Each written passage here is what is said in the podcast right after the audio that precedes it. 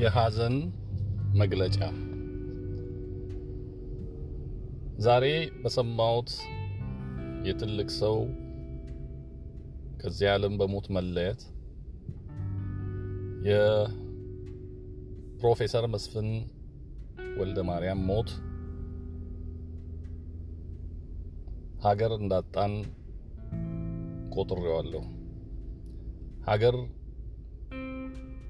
አንድ እውቀት ስታጣ፣ አንድ አዋቂ ስታጣ ትልቅ ኪሳራ ነው። ፕሮፌሰር መስፍን በአንድ ወቅት ወደ ሀገሬ ገብቼ ከእሳቸው ጋር ጥሩ ጊዜ አሳልፍ ያለው ለሕይወቴም ጥሩ ምክር መክረውኛል። አንድ ነገር የተናገሩት ስለ ዳያስፖራ አቋም ይኑራችሁ፣ በሀገራችሁም በራሳችሁም ጉዳይ አቋም ይኑራችሁ፣ በላዋይ አትሁ ብለውን ነበር። ያንን ለማንጸባረቅ ሞክር ያለው በህይወቴ ዙሪያ ምን ያህል ሰክሰስፉል እንደሆንኩ አላውቅም። ነገር ግን ትልቅ ሰው ኢትዮጵያ አታለች። በእርግጥ ኑሯቸውን ኑረዋል። አንድ ሰው ሙሉ ኑሮ ኖሮ የሚባለው ሀብት ስላፈራ፣ ህንፃ ስለገነባ ወይም ትምህርት ስለተማረ ሳይሆን ላመንለት ዓላማ መቆም ሲችል ነው። እንዲህ አይነት ሰዎች ጥቂት ናቸው። ላመኑለት ዓላማ ቆመው ሲያልፉ ከዚህ በላይ ስኬት የለም። በእርግጥ እድሜያቸው ከዘጠና በላይ ነው። የተለያዩ መንግስቶችን አይተዋል። የተለያየ ህይወትን አይተዋል። ህይወትንም ቀምሰውታል፣ አጣጥመውታል። ደስ የሚለው ግን ሀሳባቸውን መግለጽ ችለዋል። አይሆፕ ተከታይ ይኖራቸዋል። አይሆፕ እንከተላቸዋለን። ኢትዮጵያን በልዩነት አንድነት ምንፈጥር ሀገር ምንፈጥር ህዝቦች እንሆናለን። ልዩነታችንን እንደ ጌጥ የምንይዛቸው እንደ መለያያ ሳይሆን በጥሩ ነገር የምንወዳደርበት ሀገር ይሆናል ብዬ ገምታለሁ። ለቤተሰቦቻቸውም መልካም ጽናትን ከቤተሰቦቻቸው በላይ ደግሞ ጓደኞቻቸውና የነሱ አድናቂዎችን በሙሉ ጽናቱን ይስጥልኝ እላለሁ። ፕሮፌሰር መስፍን ወልደ ማርያም የሀገር ሀብት ነበሩ። አሁን ደግሞ የሀገር ትዝታ ይሆናሉ። ቸር ይግጠመን።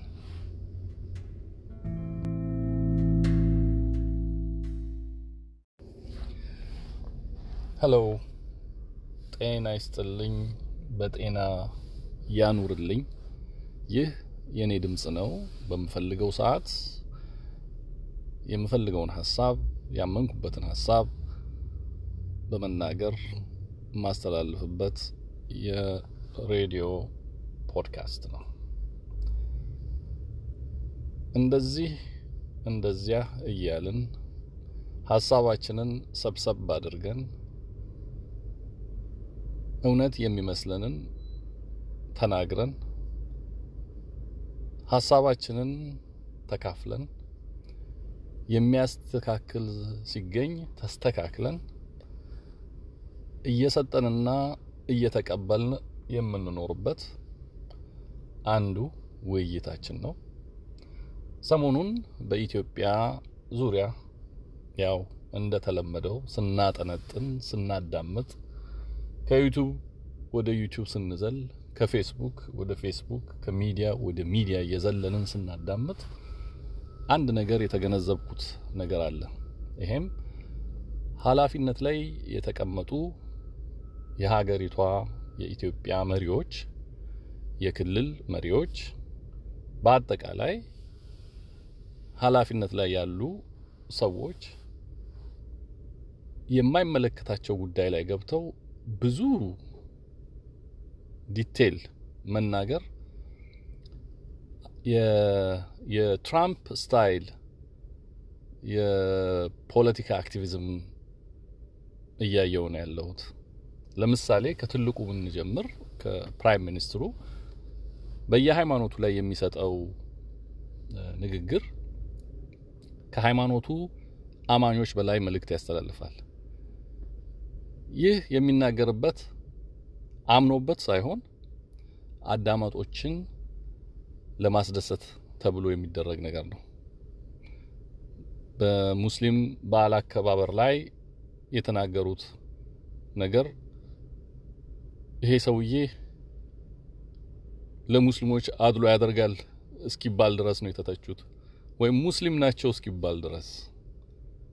እንደገና ዞር ብለን በኦርቶዶክስ ወይም በክርስቲያን በዓል ላይ ሲናገሩ ደግሞ ሌላ ቀለም ቀብተው ኦርቶዶክስ ናቸው ወይ ሰውዬ እስኪባል ድረስ እኔ አላማው አልገባኝም።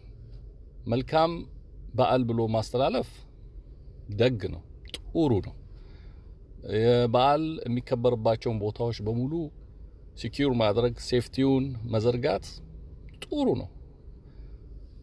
ከመንግስት የሚጠበቁ ነገሮች ናቸው፣ ማንኛውም public gathering በሚሆንበት ጊዜ። ነገር ግን detail ገብቶ ከሃይማኖተኛው በላይ ሃይማኖትን መስበክ አላማው ምን እንደሆነ አልገባኝም። እንደምታውቁት የሀገሬ ሕዝብ ጦር ከፈታው ወሬ የፈታው ይላልና እንዲሁ በመስማቱ ብቻ pleased የሚሆን አለ፣ ግን under የሚሰሩ ስራዎችን ማየት እንዳይችል ያደርገዋል። በጭፍን እንድንደግፍ ይጠቅመናል፣ because ስለኛ ስለተናገረ ብለው። Anyways አሁን recently ደግሞ የኦሮሚያ ፕሬዝዳንት እንደዚህ በፊቱ አጠራጣሪ ነገሮችና አላስፈላጊ ነገሮች ሲያስተላልፉ አዳምጫለው። ለምሳሌ የኢሬቻን ባህል ማክበር መብታቸው ነው። የፈለጉትን አይነት ባህል ማክበር ይጠበቅባቸዋል። ምንም ችግር የለውም። ነገር ግን የፖለቲካ አካል የሆነ መሪ የሆነ ተነስቶ ከፋፋይ የሆነ ንግግር አሁን ለምሳሌ ሲናገር ኦሮሚያን እንገነባለን፣ ኢትዮጵያን እናግዛለን፣ እንረዳለን፣ ምስራቅ አፍሪካን እናረጋጋለን። እንዴት ነው ነገሩ? ኢትዮጵያና ኦሮሚያ ተለያይተዋል? እንዲህ አይነት ነገሮች ትንሽ ያስከፋል፣ ያጠራጥራል። ጥርጣሬ ደግሞ ስራ እንዳንሰራ ያደርገናል፣ እጃችን እንድንሰበስብ ያደርገናል። ይሄ ጥሩ አይደለም።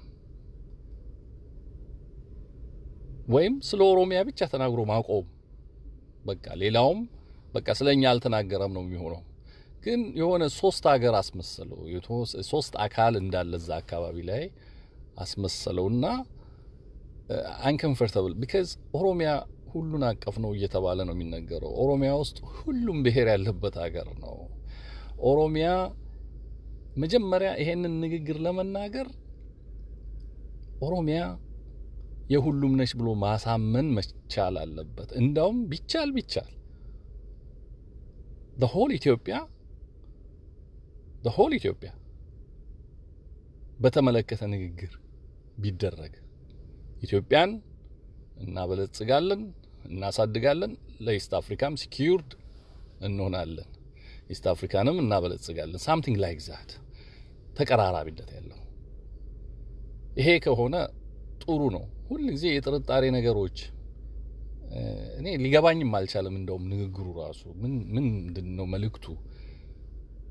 እኔ አሁን ነው ያወቅኩት። ስለዚህ ድንቅ ሃይማኖት ያው ቢቢሲ ላይ የተጻፈውን አንብቤ ነው የተረዳሁት። ያለኝን አመለካከት አስተካክያለሁ።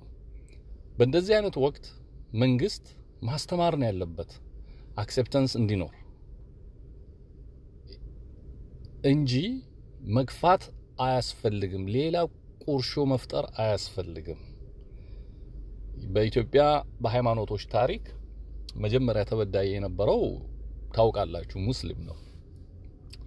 ሙስሊም በሀገሪቷ እንደ መጤ ተቆጥሮ ሲኖር ከርሞ ምስጋና ለደርግ ምንም መጥፎ ሳይዱን ብናወራም ጥሩ ሳይድም እንዳለው አምናለሁ። ይህንን ነገር አስተካክሎልን ያለፈው ለእኛ ለሙስሊሞች። እንደገና በደርግ ጊዜ ይመስለኛል ብዙ ችግር ሲያዩ የነበሩት የኢቫንጀሊካል ክርስቲያን ሃይማኖት በጣም ሲገፉ የነበረበት ሀገር አንዷ ኢትዮጵያ ነች። አሁን ዛሬ እንኳን መገፋት አይደለም በኃላፊነት ደረጃ ተቀምጠው አገር እየመሩ ነው። ስለዚህ በትግል ውስጥ ያለፉ ሃይማኖቶች አሉ። አሁን ይሄ ደግሞ የኦሮሞ ባህል የኦሮሞ ዋቄፈታ እንደዚሁ እንደገና አሁን መብቱ more እየጎላና ትምህርቱ እየሰፋ acceptance ኡ ተቀባይነቱ እየጨመረ በዚህ መንግስት መጥቷል ማለት ነው። ይሄ positive ነገሮች ናቸው፣ ለውጦች ናቸው። ከዛ አልፈን ግን ብዙ ዲስኩር ውስጥ መግባት የለበትም። የፖለቲካ ሰዎች፣ የሃይማኖት ሰዎች የራሳቸውን advertise ያድርጉ በሚፈልጉበት መንገድ፣ በሚያምኑበት መንገድ፣ በሚያምኑበት መድረክ ላይ። ነገር ግን የመንግስትን platform እየተጠቀምን ሌላ አላስፈላጊ ንግግሮችን መናገር ጥሩ አይደለም እላለሁ። ምናልባት የተሳሳተ አመለካከት ይኖረኛል። ይሄንኑ ከጓደኞቼ ጋር debate አደርግበታለሁ። ቸር ይግጠመን፣ በቸር ዋሉ፣ ተስማሙ፣ ተፋቀሩ። አመሰግናለሁ። Hello፣ ጤና ይስጥልኝ፣ በጤና ያኑርልኝ። ይህ የኔ ድምጽ ነው። በምፈልገው ሰዓት የምፈልገውን ሀሳብ ያመንኩበትን ሀሳብ በመናገር የማስተላልፍበት የሬዲዮ ፖድካስት ነው። እንደዚህ እንደዚያ እያልን ሀሳባችንን ሰብሰብ አድርገን እውነት የሚመስለንን ተናግረን ሀሳባችንን ተካፍለን የሚያስተካክል ሲገኝ ተስተካክለን እየሰጠንና እየተቀበልን የምንኖርበት አንዱ ውይይታችን ነው። ሰሞኑን በኢትዮጵያ ዙሪያ ያው እንደተለመደው ስናጠነጥን፣ ስናዳምጥ ከዩቱብ ወደ ዩቱብ ስንዘል፣ ከፌስቡክ ወደ ፌስቡክ፣ ከሚዲያ ወደ ሚዲያ እየዘለንን ስናዳምጥ አንድ ነገር የተገነዘብኩት ነገር አለ። ይሄም ኃላፊነት ላይ የተቀመጡ የሀገሪቷ የኢትዮጵያ መሪዎች፣ የክልል መሪዎች፣ በአጠቃላይ ኃላፊነት ላይ ያሉ ሰዎች የማይመለከታቸው ጉዳይ ላይ ገብተው ብዙ detail መናገር የትራምፕ style የፖለቲካ activism እያየው ነው ያለሁት። ለምሳሌ ከትልቁ ብንጀምር ከፕራይም ሚኒስትሩ በየሃይማኖቱ ላይ የሚሰጠው ንግግር ከሃይማኖቱ አማኞች በላይ መልእክት ያስተላልፋል። ይህ የሚናገርበት አምኖበት ሳይሆን አዳማጮችን ለማስደሰት ተብሎ የሚደረግ ነገር ነው። በሙስሊም በዓል አከባበር ላይ የተናገሩት ነገር ይሄ ሰውዬ ለሙስሊሞች አድሎ ያደርጋል እስኪባል ድረስ ነው የተተቹት፣ ወይም ሙስሊም ናቸው እስኪባል ድረስ። እንደገና ዞር ብለን በኦርቶዶክስ ወይም በክርስቲያን በዓል ላይ ሲናገሩ ደግሞ ሌላ ቀለም ቀብተው ኦርቶዶክስ ናቸው ወይ ሰውዬ እስኪባል ድረስ እኔ አላማው አልገባኝም። መልካም በዓል ብሎ ማስተላለፍ ደግ ነው፣ ጥሩ ነው። የበዓል የሚከበርባቸውን ቦታዎች በሙሉ secure ማድረግ፣ safety ውን መዘርጋት ጥሩ ነው። ከመንግስት የሚጠበቁ ነገሮች ናቸው፣ ማንኛውም public gathering በሚሆንበት ጊዜ። ነገር ግን detail ገብቶ ከሃይማኖተኛው በላይ ሃይማኖትን መስበክ አላማው ምን እንደሆነ አልገባኝም። እንደምታውቁት የሀገሬ ሕዝብ ጦር ከፈታው ወሬ የፈታው ይላልና እንዲሁ በመስማቱ ብቻ pleased የሚሆን አለ፣ ግን under የሚሰሩ ስራዎችን ማየት እንዳይችል ያደርገዋል።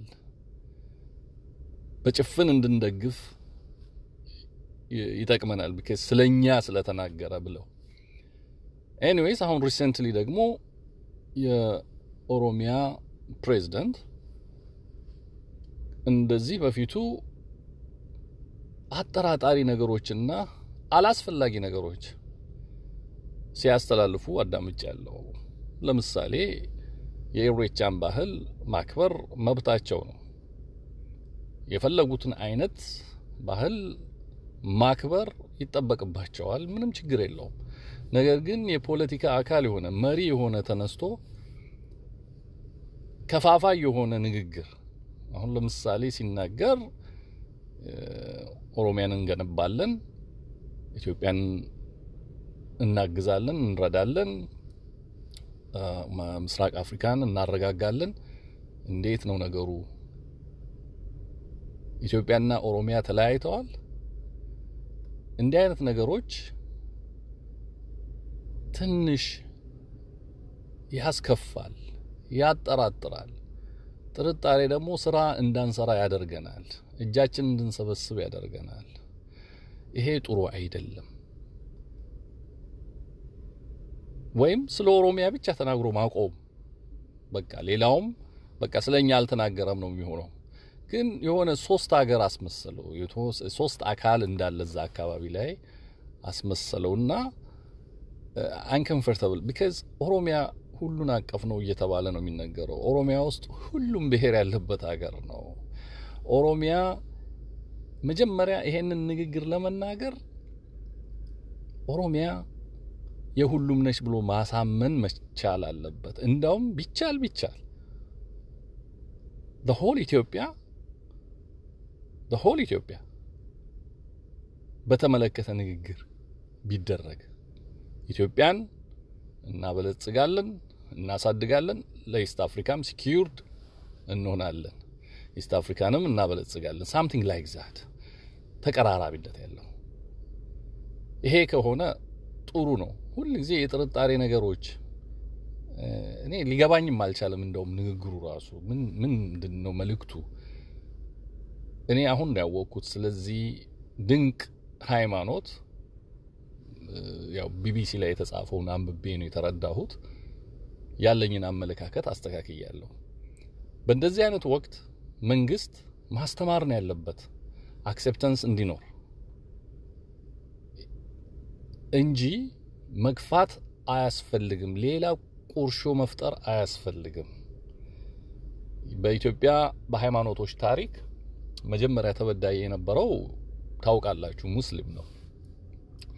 ሙስሊም በሀገሪቷ እንደ መጤ ተቆጥሮ ሲኖር ከርሞ ምስጋና ለደርግ ምንም መጥፎ ሳይዱን ብናወራም ጥሩ ሳይድም እንዳለው አምናለሁ። ይህንን ነገር አስተካክሎልን ያለፈው ለእኛ ለሙስሊሞች። እንደገና በደርግ ጊዜ ይመስለኛል ብዙ ችግር ሲያዩ የነበሩት የኢቫንጀሊካል ክርስቲያን ሃይማኖት በጣም ሲገፉ የነበረበት ሀገር አንዷ ኢትዮጵያ ነች። አሁን ዛሬ እንኳን መገፋት አይደለም በኃላፊነት ደረጃ ተቀምጠው አገር እየመሩ ነው። ስለዚህ በትግል ውስጥ ያለፉ ሃይማኖቶች አሉ። አሁን ይሄ ደግሞ የኦሮሞ ባህል የኦሮሞ ዋቄፈታ እንደዚሁ እንደገና አሁን መብቱ more እየጎላና ትምህርቱ እየሰፋ acceptance ኡ ተቀባይነቱ እየጨመረ በዚህ መንግስት መጥቷል ማለት ነው። ይሄ positive ነገሮች ናቸው፣ ለውጦች ናቸው። ከዛ አልፈን ግን ብዙ ዲስኩር ውስጥ መግባት የለበትም። የፖለቲካ ሰዎች፣ የሃይማኖት ሰዎች የራሳቸውን advertise ያድርጉ በሚፈልጉበት መንገድ፣ በሚያምኑበት መንገድ፣ በሚያምኑበት መድረክ ላይ። ነገር ግን የመንግስትን platform እየተጠቀምን ሌላ አላስፈላጊ ንግግሮችን መናገር ጥሩ አይደለም እላለሁ። ምናልባት የተሳሳተ አመለካከት ይኖረኛል። ይሄንኑ ከጓደኞቼ ጋር debate አደርግበታለሁ። ቸር ይግጠመን፣ በቸር ዋሉ፣ ተስማሙ፣ ተፋቀሩ። አመሰግናለሁ።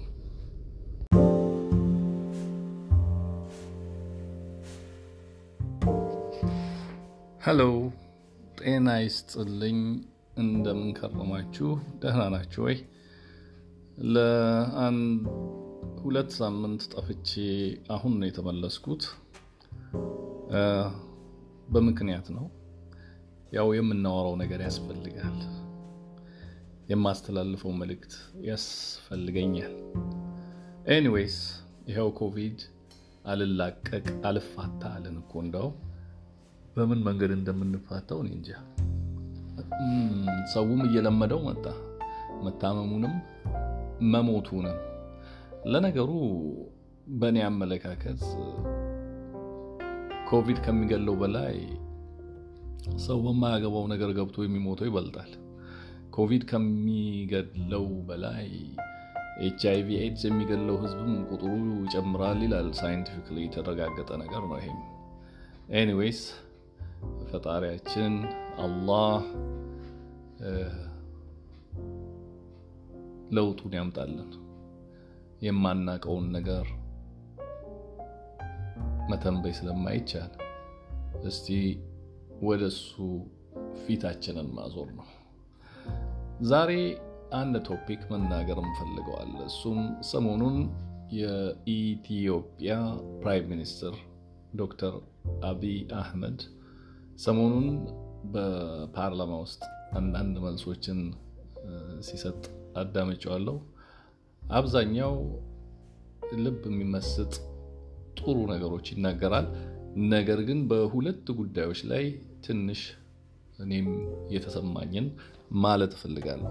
አንደኛ የአዲስ አበባን ጉዳይ በተመለከተ ሲቪክ የመንግስት ስራን በተመለከተ አቀጣጠር ላይ ሁለት ቋንቋ የሚችል ነገር ተናግሯል። በቅንነት ከሆነ ምንም ችግር የለውም። ግን የፖለቲካን ጣዕም ለማርካት ሲባል ከሆነ ግን ችግር አለው። በመጀመሪያ በፕሪንስፕል ደረጃ ሁለትም ሶስትም ቋንቋ ቢሆን ችግር ያለው አይመስለኝም። ነገር ግን አንድ ሕግ ሲወጣ በዚህ መንገድ ነው ሰው የሚቀጠረው ከተባለ ጊዜ መሰጠት አለበት። ያ ጊዜ ምንድን ነው? ሰዎች የቋንቋ ትምህርት ተምረው ለመወዳደር የሚበቁበትን ጊዜ እንትን ማለት አለበት፣ መሰጠት አለበት። የአረብ ሀገር example የሰጠው ትክክለኛ አይደለም። ብዙ እህቶቻችን የሚዋረዱበትና ስራ በተገቢው መንገድ ሳይሰሩ ደሞዛቸው ሁሉ የማይከፈልበትና የሚባረሩበት የሚሰቃዩበት situation ነው ያለው። ቋንቋ አለማወቅ ወንጀል ነው። ኃላፊነት ላይ መቀመጥ ማለት ነው። ሳታውቅ ኃላፊነት ላይ መቀመጥ ለሀገሩ አይጠቅም። ስለዚህ የቋንቋ እኩልነት ለማምጣት ከተፈለገ መጀመሪያ በፌዴራል city ወይም state ኦች ውስጥ የትምህርት ፖሊሲው መስተካከል አለበት። ሰዎች ጊዜ ማግኘት አለባቸው ቋንቋን እንዲማሩ።